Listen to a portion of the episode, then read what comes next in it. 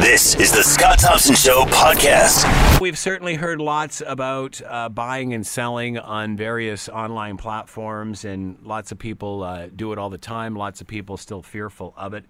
Uh, very fascinating idea coming out of the Kingston Police Department. The Kingston Police Service have quietly began offering a safe space for residents to buy and sell and trade their items through classified ads. The items can range from small CDs to furniture. Uh, is there a need for this? And do we need to set? Because they always say when you meet with people, if you're you know doing any sort of transaction uh, in person, to do it in uh, you know a safe zone. And of course, we only have to think of the Tim Bosma case. Uh, to uh, to think how this sort of service could be a benefit. Joining us now is Dave McCormick. He is Executive Vice President of Business Development, Investigative Solutions Network, and he's on the line with us now. Hello, Dave. How are you today? I'm well, Scott. How are you? Good. Thanks for taking the time to join us. What is Investigative Solutions Network? Investigative Solutions Network is a large, very comprehensive investigative company uh, based in Pickering, Ontario, but we do business throughout Canada and the United States. And uh, virtually everything you can imagine, we've expanded a lot beyond what you would consider a normal investigative uh, company to be doing. We provide an awful lot of training to corporations. We do a lot of pre-employment screening, and uh, I'd encourage anybody with the opportunity to have a look at the website at uh, isninc.ca. Online world, obviously, uh, your business is affected just like pretty much every other business is affected. It, it, it's a whole new world out there. Why is there a need, and what are your thoughts on what Kingston's doing? Well, I think the need has emerged because more and more criminals are seeing the opportunity to set up and rob, or even worse, kill people for whatever reason by engaging with them on the internet, sometimes under the guise of buying property from them or selling property to them, and then meeting them in a location where they can then perpetrate whatever crime they have planned. It's uh, becoming a little bit too increasingly opportunistic, and it gives them the opportunity to rob, steal, defraud, or whatever it is they may want to do. So, is this a good alternative? I think it's a safe alternative, absolutely. I mean, there are some guidelines that everybody should follow. If they've made a deal on the internet and they're going to meet somebody in person for the purpose of buying or selling property, they should safeguard themselves as much as possible. And uh, kudos to uh, the Kingston Police Service for providing an opportunity to meet in a safe place. Uh, obviously, a police officer is not going to be standing there brokering the transaction or watching yeah. the transaction, but uh, my information from Kingston is that it's uh, it's in a parking lot at a police station, a, a specified area, well lit and uh, under video surveillance at all time. And obviously, there are police officers and members of the police service nearby. Uh, we've been trying to get a hold of someone uh, from Kingston to talk about this, but uh, obviously there must have been a need to create such a space. I'm not aware of any specific incidents in Kingston that Kingston that caused a need for it. I think it's proactive on the Kingston Police Service's part to provide that service to their community. Uh, do you think that this will work? Well, I think it will absolutely. It creates a safer environment for those transactions to take place. It protects the buyer and the seller. Should this be uh, um, uh, a good, um, I guess, procedure that most should take uh, advantage of in this area, or even, um, you know, as far as doing any transactions, you should obviously be doing these uh, in a public place. Should people now start just making a, the local police station a point of of reference and a point of, of doing the transaction? Well, I would hesitate to say yes to just show up at the police service and start transacting whatever it is that you're selling. I mean, yeah. if they were to walking in the front door of a police station carrying a couch or a 55-inch screen TV and things like that, I think that the police officers and the members on scene might have something to say about that because it would be counterproductive and interrupting with the business of running the police station. But I think it is a, it's a good customer service that uh, Kingston is providing for that. I think other services will probably take a look at providing something similar. I know that most police services do provide a set of guidelines as to how to best protect yourself when dealing with these situations. You talked about uh, uh online guidelines. Give us some of those. Give us some tips if people are considering doing this. Well, I think some of the things that everybody needs to consider is that uh, you should never go alone. Make sure that you bring somebody along with you. Tell somebody where you're going and what you're going there for. Let them know what you're doing, what time you're going to be there, what time you're expected to be back home. Meeting in a public place that is well lit in a busy area during daylight hours, I think, is crucial. And if you can, make sure you're going somewhere that has very good video coverage, video surveillance cameras in the area. I would never let a stranger into my home. I wouldn't go into a stranger's home for this purpose. Uh, don't get into anybody's car with them to go and look at the product, whatever that may be. Make sure you have your cell phone with you. I would say don't wear, Scott, anything that you're not prepared to lose. So don't go wearing flashy jewelry. Don't take any more cash than you need to take to conduct your transaction. Don't bring your wallet full of credit cards. Don't bring those things that you could lose and be victimized very quickly before you even have a time to report them, where these bandits can then drain your account or run up your cards. Inspect the item before you pay for it. I mean, oftentimes, for example, uh, laptops in a sealed box are sold without the person ever looking at them, and when they get it home and pop it open, it's full of newspapers that weigh about the same as a laptop would. Mm. So don't be that type of a victim. And I think something we've been told by our parents and grandparents for years, and we tell our kids, trust your instincts. I mean, if it doesn't feel right, it's not right. And if you don't feel right and you're a little bit hinky about it, walk away. If the deal sounds too good to be true, then it's too good to be true. Don't be a victim. You don't need that item that badly that you're willing to lose at the worst case scenario, your life over it. Do you think these th- these sorts of sites will be used a lot? Any reports of wh- of how busy this site has been in Kingston? Are people taking advantage of this? Do you know? People are taking advantage of it, but my understanding is it's not that busy a site. Yeah. Do you but think, what a great alternative! What a, what a good move by the Kingston Police Service, in my view. Well, it's interesting too that uh, spokespeople for Kijiji have been encouraging uh, other people in other jurisdictions to come up with some sort of thing. I mean, you doesn't you don't have to necessarily do this at a at a police station. I mean, this could be done in any public area, could it not? It could, as long as you follow some of the guidelines that we've just touched on and the guidelines that are put out by sites like Kijiji and Craigslist and police services across North America are more and more frequently putting these types of guidelines on websites as well. Do you think there should be any extra laws uh, on the books for something like this? I mean, is there any way to police this anymore? I mean, it's pretty tough when you know two people out on their own are just conducting some sort of transaction. No, I don't think any laws need to be put in place to, to govern how those transactions take place. I mean, we're going to always take advantage of technology, and and uh, newer generations certainly latch on to technology a lot faster and use it more uh, quickly than than some other generations do. Uh, I don't know that it needs to be legislated. I think we need to make sure that we're bringing our children up to understand the perils of this type of interaction and just to make sure that they're as properly and as well armed going to these situations as they possibly can be. Do you think it's self policed enough? I mean, you know, pretty much people know who, who they're dealing with in the sense that, you know, they do have some sort of uh, uh, a check on, on, on these people's performance if they paid that sort of thing. Does the, does the industry itself do enough to police this? I think the industry does. I think with the guidelines they, they put out and making sure that they're dealing with a secured website, uh, I think the industry does absolutely. I think where people t- sometimes fall down on themselves is when they they get a little bit greedy and they think that they're going to be able to buy this tremendous item for such a low cut cost price. I think that's when we need to kind of step back and say, wait a minute, does this make any sense? Is this a realistic price for what it is that I'm buying, or why does this person want me to send them the item sight unseen? They're willing to buy my piece of jewelry without coming and seeing it, for example, and they're going to fax or transaction email somehow get the money to me. And um, obviously, when the money shows up, it's uh, it's fraudulent. The check never clears. The check's on a stolen account. The account's closed. Those types of things. So we need to step back and don't make ourselves a victim because there are enough predators out there looking to prey on people in this type of uh, an environment. Uh, uh, but again, most people that deal in this are, are good, upstanding people who legitimately want to sell or buy their products. But anytime you have an enterprise like this, certainly the criminal element is going to find its way in. Are there a lot of perpetrators? I mean, there's so many of these transactions that go on all the time, Dave. I mean, what is it? Pretty much a safe, a safe environment to do business in? I would say for the most part it is a safe environment to do business in, but it's hard to answer to answer your question because a lot of people when they are victimized in this fashion are embarrassed by it. Yeah. Much like any type of a fraud, they don't want to come forth and report. They don't want to realize or they don't want to have their friends realize that they made a mistake like that or their family because they feel embarrassed. Yeah. Makes sense. Dave McCormick's been with us, Executive Vice President of Business Development of Investigative Solutions Network, Inc., talking about Kingston Police Service uh, creating a safe space for residents to buy and sell and trade their items through various online classified ads. Dave, thanks for the time and insight. Much appreciated. My pleasure, Scott. Have a great day. You're listening to The Scott Thompson Show, weekdays from noon to 3 on AM 900 CHML. All right, you know, we've certainly been hearing lots about telephones, uh, telephones, cell phones, and, and how the price is different depending upon where you go in the world. Canada, of course, paying some of the highest data rates and, and, and cell phone plan rates in the world. Many people will say because, or at least the telecom, big telecoms tell us that's because Canada's so big and it's so vast and there's not many people, you know, whereas compared to the United States, 10 times the population, more competition. The area is roughly the same, but, you know, there's so many more customers using the service between points A and point B.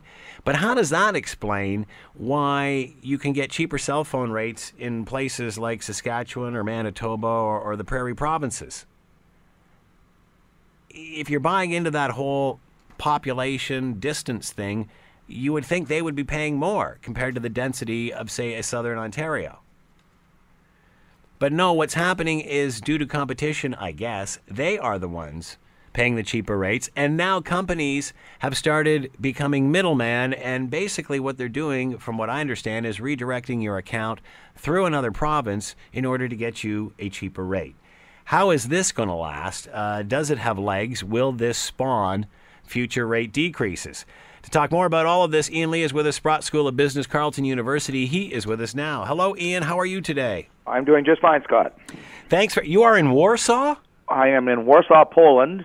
Uh, but I'm just uh, teaching in the Canadian MBA here. But I'm coming home Sunday morning, and uh, I'll be home Sunday night. It just shows the marvels of modern technology and digital technology because this phone is in a hotel that has uh, updated its uh, its telecom communi- telecommunications using the very latest digital technology, and it sounds like I'm just down the street from you. Boy, does it ever! And we thank you very much uh, for taking time out of your busy day while you're there to do this. D- tell us about life there. What's it like there? It's uh, Poland is um, it's it's a fascinating uh, and it is fascinating for Canadians especially because the second largest Polish population in the world outside of Poland lives in Canada, hmm. uh, mainly in the Toronto region, by the way, but out west as well. And um, Pol- and so there's a lot of, uh, of people going back and forth between Poland and Canada. And in Poland, uh, Canada is seen as a very important country. Uh, they key on what we're saying and what we're doing, and they take Canadian dollars here, which most countries in Europe don't.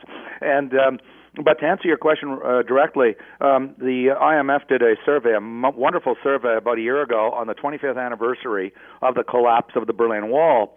And they asked a very simple question. Out of all those former communist countries or Soviet socialist countries, whatever we want to call them, who is doing the best today? And they developed a good methodology using things like unemployment rate, average income, uh, GDP growth rate, etc. And they concluded that Poland is outperforming all the other countries, including Russia, including Ukraine, including uh, uh, you know uh, Bulgaria and Romania and so forth. And the prosperity here, and it's middle class prosperity. It's not you know there's a few billionaires and everybody else is suffering badly. There's a vast middle class here. They have traffic jams like no tomorrow. Everyone owns a little car and there there is middle class prosperity everywhere. They're doing extremely well. Lots of middle class goods out, all kinds of stores and restaurants and kiosks and and so forth. So the country, by anyone's standard, is is doing very very well. It's amazing. It, it's amazing because all politicians seem to talk about here is the middle class and bringing yeah. back that middle class prosperity. What yeah. are what are they doing differently, especially considering their history? Well, it ties in actually as an, a case study, an example, right into telecom and, and cell phones. They have gone down the road of uh, treat. Uh, well, first off, they joined the European Union, which of course is a, essentially a NAFTA type agreement, right? It's mm-hmm. a, it's an association of free free movement of goods and services. But they have uh, sponsored competition wherever possible, so they have all kinds of cell phones here, cell phone companies, excuse me, providers and and so there are there's far more. I think it's fair to say in many industries, not everyone, but in many industries, there's far more competition. And as a consequence, each of that, in my own class, I teach executive MBA. These are country managers, and there's people in the class from Italy, from uh, uh, I mean, all over Europe, and there's all kinds of multinationals here investing in Poland, investing all kinds of money building plants here and so forth. So uh, one of the answers is they've done lots of free trade agreements with uh, lots of different places, and they uh, encourage competition. They don't practice protectionism, something that Ontario. I mean, I wish to, Ontario would take some lessons from uh, Poland because Poland's doing everything or just about everything right, whereas Ontario, you could say, is sort of the no pun intended, the polar opposite of Poland. Mm. And uh, Poland's got it right, and Ontario, in many respects, does not. And uh, it comes down to, you know, intro to classical economics. You know, more competition drives down prices, creates more jobs, creates more wealth, and, and so forth. So uh, they're and, and they also are next door to, but so are we. But they're next door to a very large country called Germany, and just as we're next door to the United States. You know, one the United States is the largest economy in the world. Germany is the fourth largest economy in the world, uh, and that does help. That there be no mistake about that.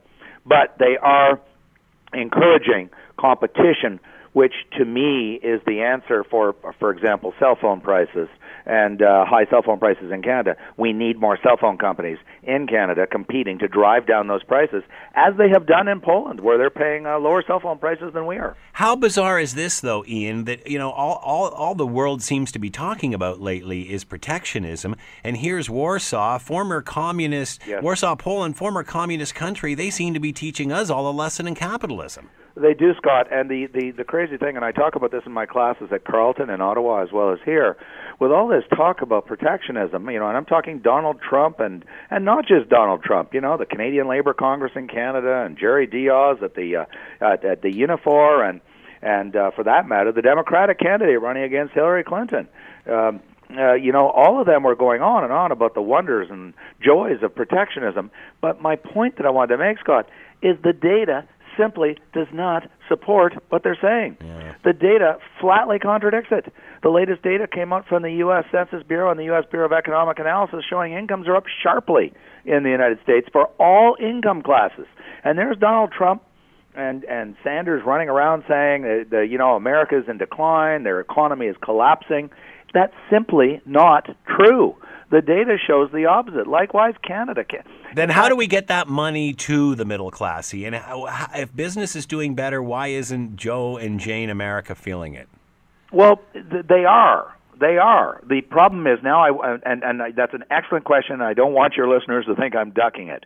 Here's the answer the majority of Americans are prospering and prospering very well. Can we say the same Notice- about Canadians? This is one sec. Notice I did not say all Americans. Yeah. There is a minority of Americans, maybe 30%, which is significant. That's a third. Two thirds are doing very well, thank you very much. One third are not. And they are the people in the old line industries, the manufacturing industries, people that worked on the production line. Mm-hmm. They, they're overwhelmingly, and they've been studied to death, but they're overwhelmingly white, blue collar, working class, no high uh, no um uh, they didn't go to university they didn't go to college like Sheridan College uh they don't have a trade and they're not doing well at all and they're really really angry and they're really upset and they're supporting Donald Trump so people are extrapolating saying well all Americans are doing badly no the majority of Americans are doing very well. it's a minority of Americans that are not doing well, but they're very loud and very vocal about it. Can we say the same about Canada? Yes, yes. Although I do want to make a distinction. The um, uh, and the, the critical distinction, uh, and you know that I'm a, a fiscal conservative, um, uh, not a partisan, but a fiscal conservative. But I do acknowledge, fully acknowledge, that we redistribute wealth to a much greater degree than the Americans do through our social programs, through unemployment insurance, old age pensions, et cetera, et cetera. And so our uh, people are have-nots. Let's put it that way. The people in the bottom two quintile groups, which is the bottom two classes, are much better off, relatively speaking, than people in the bottom two classes in the states, where it's pretty grim for them. So we are not doing. Yes, the you know incomes have stagnated for the bottom two uh, groups, but they're not doing anywhere near as badly as the United States because we redistribute wealth from everything from you know the HI, HST reimbursement for people, low income people, and you know we top up old age pensions with a guaranteed income supplement for low income people, and and we have a much more generous unemployment insurance system. So when you actually look at the two uh, countries and compare them, our people in the in the bottom uh, groups are are relatively better off Right. than the states. It's my my serious statement I've said to Europeans every year, and I've been teaching here every year for 25 years. If you're very affluent or very upper middle class, you can have a wonderful life in the United States. But God help you if you're poor in the United States Yeah. because it's very tough. Whereas in Canada, our poor, I'm not trying to say that their streets are paved with gold for, for low income people, but they have a much better life in Canada than they do in the United States. And I travel to the States 10 to 15 times a year, and I see it. We always talk. Getting back to cell phone prices, we always heard the excuse or the reason that that uh, people in the United States had cheaper cell phone rates than here. Simply, uh, more people spread out over the same area. Obviously, ten times the population of Canada. Uh, that's why they have lower rates. How do we explain lower rates in, pri- in prairie provinces then? More competition, um, and and while I normally do agree with that, that there are economies of scale, uh, and uh, you're you're invoking the the economies of scale argument that uh, as you scale up and you produce more widgets, the cost of each widget gets cheaper per widget to to sell, whether it's a car or a cell phone. And I I'm, I'm not trying to tell you that I don't believe in economies of scale. They exist, especially where you're making physical things. And I'm talking cars, for example, on a production line where there's lots of steel and metal and that sort of thing. However, the economics of digital, and I won't go into the weeds on this, I promise, Scott, but I'm telling you, this has been studied uh, enormously by economists, and the economists of digital industries are very different because here is the single most important thing to understand about digital industries. And I'm talking digital newspapers, digital radio stations, uh, um, and in this instance, a, a cell phone that's providing a digital service called a cell phone signal. The marginal cost, that means the cost to produce one additional service or one additional widget, is zero in the digital world. Hmm. Because the marginal cost, the marginal just means the additional cost. Well, what's the cost to send one more email message over the network once you've paid for the network? The incremental cost is zero. The incremental cost of servicing one more cell phone call is zero. It's the peculiar economics of digital industries, digital businesses, digital products. The cost is up front in building the network. Once you've built the network of cell phone towers, etc., the cost of, of, of, of sending one more text message, the cost of sending one more cell phone signal, message, phone call, or the cost of one more email is zero. So that means you can bring those costs down um, uh, until you basically hit your break-even point. And they're miles above because of the lack of competition in Canada. Bell, Rogers, and Telus are miles above their break-even. To put that into plain English, they have lots of room to cut their prices. Answer why do, a question why don't they cut their prices? Because they don't have to because they don't face enough rigorous competition. How do we have more keep their prices- competition? How do we have more competition in the prairie provinces though than we do in southern Ontario? I, I'd have to look into why. I mean, if you're you're now asking a historical question, I don't know the answer why there is. We do know there is. I don't know why it happened. Whether it was just by historical accident, uh, I don't know the. but aren't we all playing all into the same CRTC rules here? We are, we are. But remember, once you have your license, uh, you can go anywhere you want, uh, Mm-hmm. pretty well. And uh, so again, I mean, I shouldn't. I want to be careful and not have somebody writing me who's a techni technology engineer. I mean, you have a license for a very broad area. And then you can go in. In this instance, let's be clear what's going on so everybody understands why some people are uh, in the so called black market. First off, what they're doing is not illegal it, it may be against the company policy of Bell and Rogers, but it's not against the law what's happening. So people are providing in Ontario an address from a western province where the prices are cheaper, and then they're basically getting a subscription, a cell phone subscription from Alberta, from uh, Saskatchewan, as if they live there Yeah. And they're providing a, a an address from Manitoba or Saskatchewan and getting the Manitoba or Saskatchewan price. That's all that's happening. They're just providing a different address uh, uh, to the cell phone company, and that enables them to get a, a Manitoba cell phone number with an area code from Manitoba or Saskatchewan, and then they get the much lower price. And uh, what that suggests to me is that Bell, Rogers, and Telus could be charging lower prices across Canada and still making money. How would this cancel? It's they say if you do this, it will cancel your initial cell phone deal. We hear the penalties involved in that from when you do that are huge. Why is this so easy? I'm I, I don't know the because I have not done this myself to be quite frank. I haven't done it and explored it. I'm I'm assuming this is a person who's at the end of a contract who's not on a contract. Right. I mean, if they were on a contract, you're quite right. I mean, I know that when I canceled a contract once, I was hit with I can't remember it's 150 or 200 dollars, and if they have your Visa card, which they almost inevitably do, they can just uh, you know uh, debit your Visa and, and collect it back from you. So I'm assuming these are people. Remember, people who are using uh, services like Fido and um, um, and I think it's called Koodo, they're usually not on a contract anyway. Yeah, that's true. Okay. Yeah. So uh, they're not getting hit by the cost of a phone that they got below market from Bell in exchange for signing a two-year contract. And remember, the contracts are because the CRTC ended three-year contracts. uh, people are getting out of their contracts sooner. And uh, my, I think the takeaway from this story is let's hope that this puts real pressure on the big three in Canada to reduce their prices to the Saskatchewan Manitoba prices. What does the I mean, CRTC think of all of this? Well, the CRTC doesn't regulate prices as such.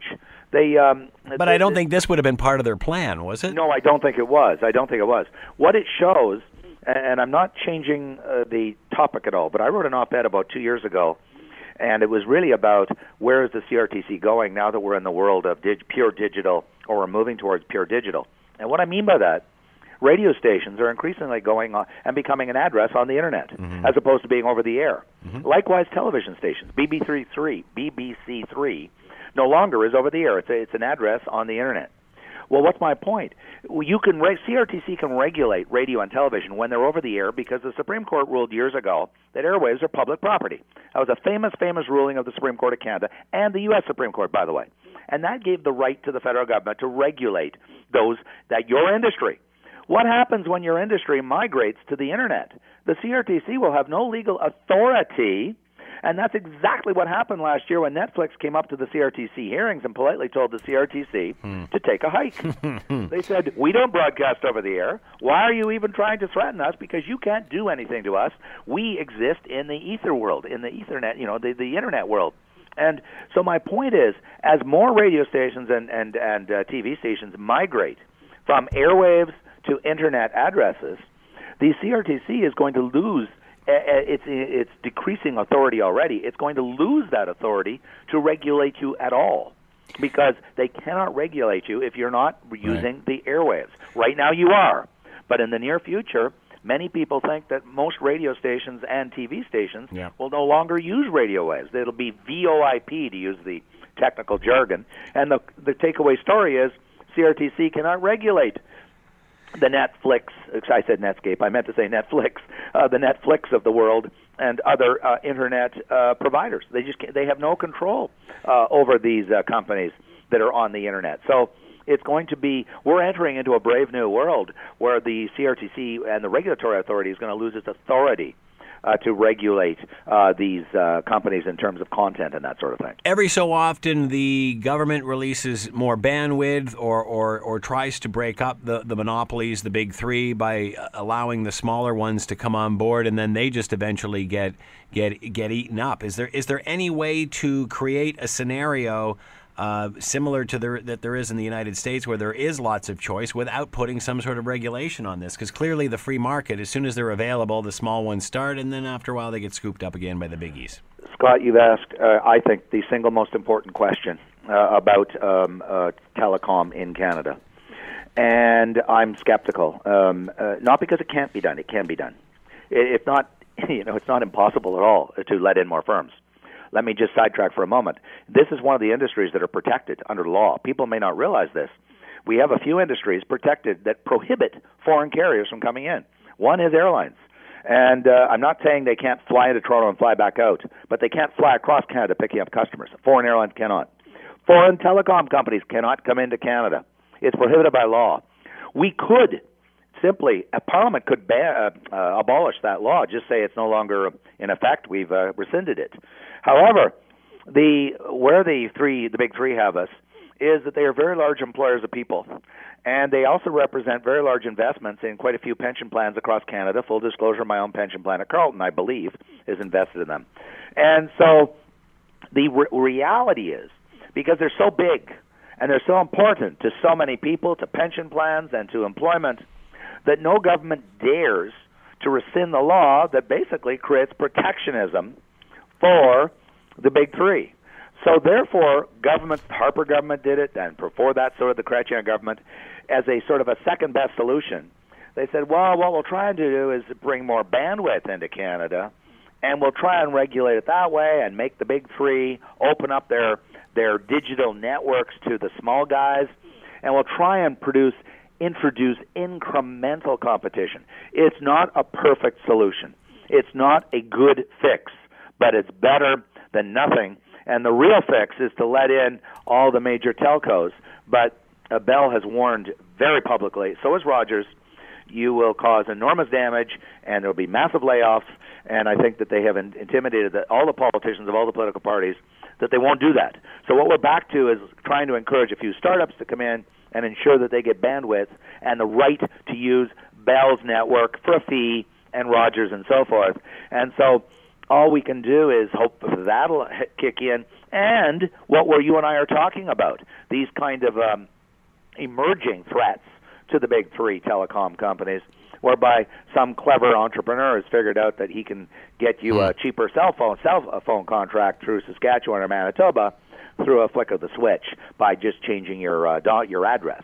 And so there's things like this that are going to drive competition further. Down. I think as they, it's just going to take longer in Canada. Yeah. They're going to come down more slowly, but I think it is happening. And of course, and the speed uh, and the rate uh, and the and the size of the network is going up, so the quality of the service is increasing. It's just our prices, our fees will not come down as quickly as they are coming down in the United States. Ian Lee has been with us, Sprott School of Business, Carleton University, speaking to us from Warsaw, Poland, where he is teaching. Ian, thank you very much for the time. Much appreciated.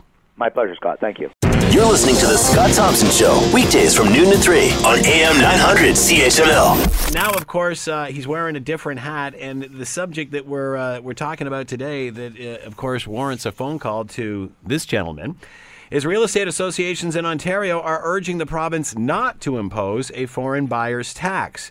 What are the implications of opposing a tax like this? We have seen this in Vancouver, and of course, what's what's happening in Vancouver. I think during the height at one time, uh, one third of all real estate transactions, I believe it was, were from outside the country. So they've imposed a tax on foreign investment, on housing in that city, and as a result, we've seen the the amount of, of purchases from uh, overseas go down. Now, obviously, what that seems to do is push it on to other jurisdictions. People in Toronto are wondering if the same thing should be done there.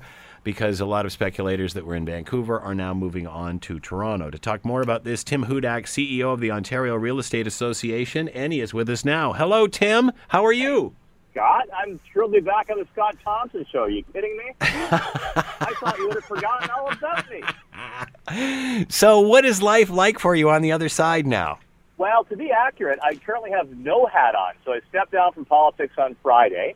I've got a month to just sort of back, pack up my boxes and you know hand in my BlackBerry and all that stuff. I don't start the real estate association till uh, middle of October. Oh. But I, I wanted to talk about this because like one of the reasons why I was really excited to join the Ontario Real Estate Association was because of home ownership. Like, it's just always an issue that's driven me, making sure that buying that first home when you graduate from school, you get married, whatever, that you can actually afford it.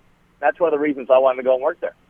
So, what talk about this scenario because it seems that this tax would be a smart idea because obviously what's happening in Vancouver is it's pricing people from Vancouver right out of the market due to outside influence. So, why is this a bad thing? Well, I think one lesson I've learned is um, somebody I always admired in politics, Hazel McCallion said, do your homework. So I think we got to make sure we've got the data. To what extent is this an issue in Toronto? Is it an issue in Hamilton? Are there some dirty tricks that are happening that we should be aware of and put a stop to? But I think a smart thing always in public policy is taxes can be big weapons. They can cause enormous changes. Sometimes government then gets addicted to the money and it expands into other areas of homeownership too. So look before you leap. Make sure you've got the evidence of what truly is happening. And in the meantime, what I want to do, Scott, as an incoming CEO, is put some new ideas on the table that will make homeownership more affordable for Canadians. People in Ontario, for example, there is a tax benefit for first-time home buyers. That's not been touched in a long time. What if you expanded that to make that first home more affordable? So that all sounds good, Tim, but what's the problem with taxing foreign foreign buyers who seem to be manipulating the market? I mean, you're talking about how the tax, if you impose a tax, and, and you know, I'm not big on taxes. I'm with you on that one, but you, know, uh, it seems that if we don't do that, that we're losing our we're, we're losing our market to outside sources. I mean, and when you're talking about the, the numbers in Vancouver, I mean, it's not it's not a small amount. No, look, the point is there's nothing wrong with it if it's true. So actually, let's get the data. To what extent is that driving up uh, prices? Are there uh, tricks that are happening in the real estate market that you know government should act upon? But first of all, you got to make sure you've got the data. So BC tax was put in place, uh, impacted I think for August. We've got one month of uh, data so far. But you and I know, Scott, that real estate prices in, in Hamilton and Toronto and Niagara, they've been going up for some time. Mm-hmm. There's a lot of reasons behind this. So get the data on the foreign buyer influence. Absolutely. Actually, the Toronto Real Estate Board is doing that right now as we speak. There's a federal provincial panel. But let's think of this too. There's a lot of restrictions on supply, and that's what's been driving up the prices these last number of years. There's been a lot of new regulations. The Greenbelt Act, places to grow. If you restrict supply, that means fewer houses in the market, and that's why it's been going up for some time over the last number of years. So obviously, I can see if you apply a tax in a certain jurisdiction, how it may affect others in other jurisdictions. What if they did something right the way across the board? How would that affect from east to west? Like if there was a national uh, Yeah. uh, tax, okay? Yeah, like I, you, you know, uh, you mentioned my uh, previous role in politics, and I squared off with the premier and all that kind of. I think he used a good wrestling analogy. We're in the ring together. Um, so I got to say this: like I I think actually that uh, that the premier and the federal government are taking the right approach on this. They've got a panel to say, okay, let's actually get the data. What is the cause of driving up these prices? And then my job at OREA, the Real Estate Association, is okay. Here's some ideas to put on the table. that are going to help that young graduate from McMaster actually buy a house, or that young family to get out of mom and dad's basement and get a place of their own. So that's what I'm going to bring to the table. And I think that they're being smart and saying, okay, let's actually get the data on what is truly happening. That certainly makes sense, but there would there would be those out there, Tim, that would say that this is just the, the real estate association. It's just greedy realtors, realtors, and, and, and they don't want you to touch their market. They want it to be left a free market system. Yeah, and that bugs me, right? Because I've actually talked to realtors that, that get pissed off if they've got somebody who's a young couple that want to get a house that they can actually afford and they can move into. And if there are tricks happening, they're keeping on the marketplace. I mean, that's one of the reasons that BC had to bring in some new rules around some of the speculative things that were happening. So realtors actually want to make sure people get connected with that first home. That's what it's all about. So let's make sure we make the right decisions. And I think there's things we can do right here and now, Scott, that are actually on the table. Look, there's a tax credit for first-time home buyers that was brought in the 1990s. Real estate prices have gone through the roof since the 1990s. So let's expand that credit out of the gate and help people afford that first home. What about uh, you talked about tricks and, and speculation? What exactly is happening? What is happening in Vancouver over and above what is uh, what should be happening in that marketplace? Because people are sort of looking to that as the example. Yeah, I, I think that there were a number of sort of shell companies uh, set up, and they had to act. Look, I, I go over there to the Real Estate Association in uh, in mid October, so I'll get more info. I'm just sort of telling what I've read from media reports studying up on on this issue. So that's what I worry about too. I mean, a, a tax can be a simple instrument, and if there are foreign speculators that can always try to find a way to weasel around it, I just believe after having spent 21 years in uh, in public life, I've, I've had my ups and my downs. But you should always make decisions, particularly when it comes to economic policy, based on what the facts are. Uh, we'll get that info between us, between the government, the Toronto Real Estate Board. But the driving thing that I want to see is when I head up the Real Estate Association as CEO, is making sure that that dream of home ownership is actually within grasp of Ontarians. Because you and I know housing prices are, are getting more and more expensive, and average folks can't afford new homes anymore. Tim Hudak is with us uh, between gigs at this point, but of course on his way uh, to be the CEO of the Ontario Real Estate Association. So waiting for data is is when are we going to know more on this? Do you think? Um, Toronto Real Estate Board's in the field now, so I think in the next couple of months they'll have that data back. I know the federal provincial working panels at work. Um, so I wish I could give you an exact date, Scott. I don't have that at my fingertips quite yet, but I'd expect in the next couple of months we're going to have more data on what is actually happening uh, in the Toronto marketplace and hopefully some more information on what's happening in the GTA broadly. All right, I'm going to go back to your personal life, if you don't mind. So, what was it like leaving uh, your last day in the ledge? We heard the clips; it was pretty funny. Your last speech, some of your points that you made. What was it like there, standing up and doing that? it's bittersweet, eh? Like you think, holy smokes, um, 21 years have flown by. Uh, I look at pictures of me, and you know, I say, my God, what the hell happened to me? I'm about 15 pounds heavier, less hair, and a lot, you know. Hey, we all are. Why should we all are? Why should you be any different? but I um, I'm proud of the service. Like even even if people didn't agree with what you know Hudak stood for, I, I think you know I was clear on the issues. I was honest with the solutions. I was bold and courageous. I I quoted my speech Theodore Roosevelt, who was one of my favorite presidents, who said it's it's better to dare mighty things, to actually have been in the arena, even if you get your you know your nose bloodied, you're covered in dust, and to stand on the sidelines and know neither victory nor defeat. So I'm proud of the service. I'm going to miss it. I'm going to miss the actual. I'm going to miss the people. But Scott, I never wanted to be a lifer, and I'm really excited about the new career ahead of me. Yeah, good for you. Uh, so that being said, is it difficult to sit on the on the on the sidelines, especially when you just look at the last week that was, where whether it's petitions for electricity or you know uh, the minister who said on this show, eh, the more we raise rates, the more you save. I mean, boy oh boy, things are going to get pretty ripe in the next year or two. yeah, like there's no doubt you miss the action, right? You, you miss Yeah. the adrenaline rush of being there. I mean, people that usually get into politics aren't wilting violets, so you've got strong views on the issues wherever you are, and you want to fight for them. But uh, I think there's an art to this. Um, you know, like sports uh, in politics, you got to find the right time uh, to leave the stage. You, you've had your impact, but there comes a time to hang up your skates. And I, I didn't want to be that guy, Scott, that was hanging around for life, that had maybe lost his edge uh, down the road. I, I wanted to walk out when I was in my prime. Tim Hudak is with us, CEO of the Ontario Real Estate Association. Tim, I'm sure we'll talk again. Good luck with your future endeavors. Yeah, thanks, Scott. Really appreciate me back, and hopefully we'll chat more about this when I've got some more numbers to show you. Sounds good. Thank you very much. You're listening to The Scott Thompson Show, weekdays from noon to 3 on AM 900 CHML. The Real Estate Association in Ontario urging the province not to impose a foreign buyer's tax. Uh, what are the implications of a tax like this? Of course, as I mentioned earlier, we had Tim Hudak on earlier. Uh, this is all stemming from what is happening in Vancouver and slowly moving across the country, I guess. And in which uh, I think at one point last year, a third of all purchases, home purchases in Vancouver, were from outside of Canada. They were offshore uh, purchases, which of course has been uh, increasing the market and, and, and, and putting prices of homes out of reach for people who live in Vancouver. Uh, they have implemented this tax, and foreign investment immediately has slowed down. What people are worried about is then it jumps to other cities, it jumps to other jurisdictions, comes to southern Ontario, that sort of thing. Uh, that being said, it, it has seemed to have slowed down the foreign investment in Vancouver. To talk about this from a local angle, Conrad Zurini is with us, Remax, uh, Remax agent, and he is with us now. Hello, Conrad. How are you today? Hi, Scott. Great. Thanks for having me. Thanks for taking the time to join us. Uh, Vancouver, obviously an extremely unique market, uh, surrounded by ocean on one side and mountains on the other. There's only so much space.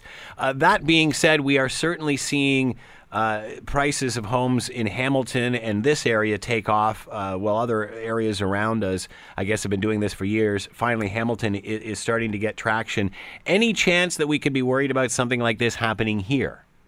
In terms of foreign ownership, Yes. like, uh, or yeah, I well, we're we're you know the, the story is very simple. The spillover from the GTA uh, into into Hamilton and value conscious consumers coming to Hamilton. Um, absolutely, we see a lot of immigrants coming to Hamilton. Three thousand immigrants come to Hamilton every year, um, and a lot to, to to Toronto as well. Um, people are looking for value. Yeah, we, we do see a, an uptick in foreign uh, purchasing here, but I don't think it's at the proportions that we've seen. Uh, Vancouver's always had that situation uh, for decades.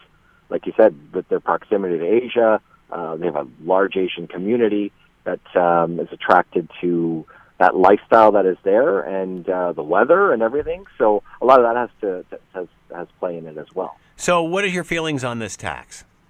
Well, I, I think you know, any tax is a regressive tax. Uh, any of these investors, um, by the way, they they they're looking for a couple things. There, there's a three three legged stool when they look at investing. They're looking at currency fluctuation, uh, currency increases. That's that's one thing they're mindful of. They're they're looking for stability, and, and the Canadian market is is is quite stable. Uh, and they're and they're looking for capital appreciation, which they've um, found in major centers like Toronto and, and Vancouver. So it's got the perfect storm.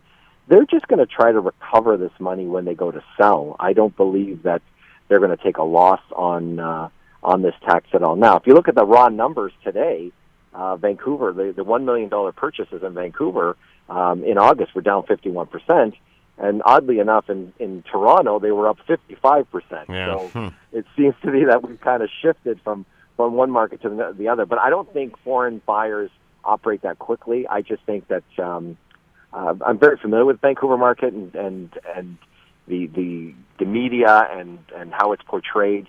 Uh, a lot of what what goes on there is uh, is react is reactionary. I think to to what's happened in the marketplace. I don't think we're seeing uh, the foreign ownership um, like drying up that, that significantly. Do you think we will see a tax like this in Ontario? Well, you know what? If they're going to look at these raw numbers, uh, like we've seen in Vancouver, uh, and then Vancouver's um, price increase only went up by about uh, 0.3 percent from July to August. Um, yeah, they're they're going to probably look at these numbers and say, "Hey, this is a great way to um, to slow down those numbers." Uh, but we're seeing if we're looking at foreign buyers in, in let's say in the uh, in our market here in Ontario, a lot of them are looking at uh, investment properties, uh, plazas, that type of thing, uh, where there's negative Right. interest rates. Let's say like in Germany, they're they're buying that type of you know that type of product, income producing product, because they're dealing with negative interest rates there. So they'll if they get a two or three percent return on their investment in uh, Hamilton or Toronto or, or you know in, in Southern Ontario, they're they're very happy with it, with those kind of numbers. Uh, the other thing is land. Yeah, we're seeing a lot of land acquisitions by Chinese, and, and a lot of farmland is being uh, being acquired as well, uh, and pushing prices up um, in land. Conrad Zurini's been with us, local Remax agent, talking about the foreign tax uh, put on homes in Vancouver, and they're talking about it in Ontario. Conrad, as always, thanks for the time. Much appreciated. Great, thank you. Thanks for having me. The Scott Thompson Show, weekdays from noon to 3 on AM 900 CHML.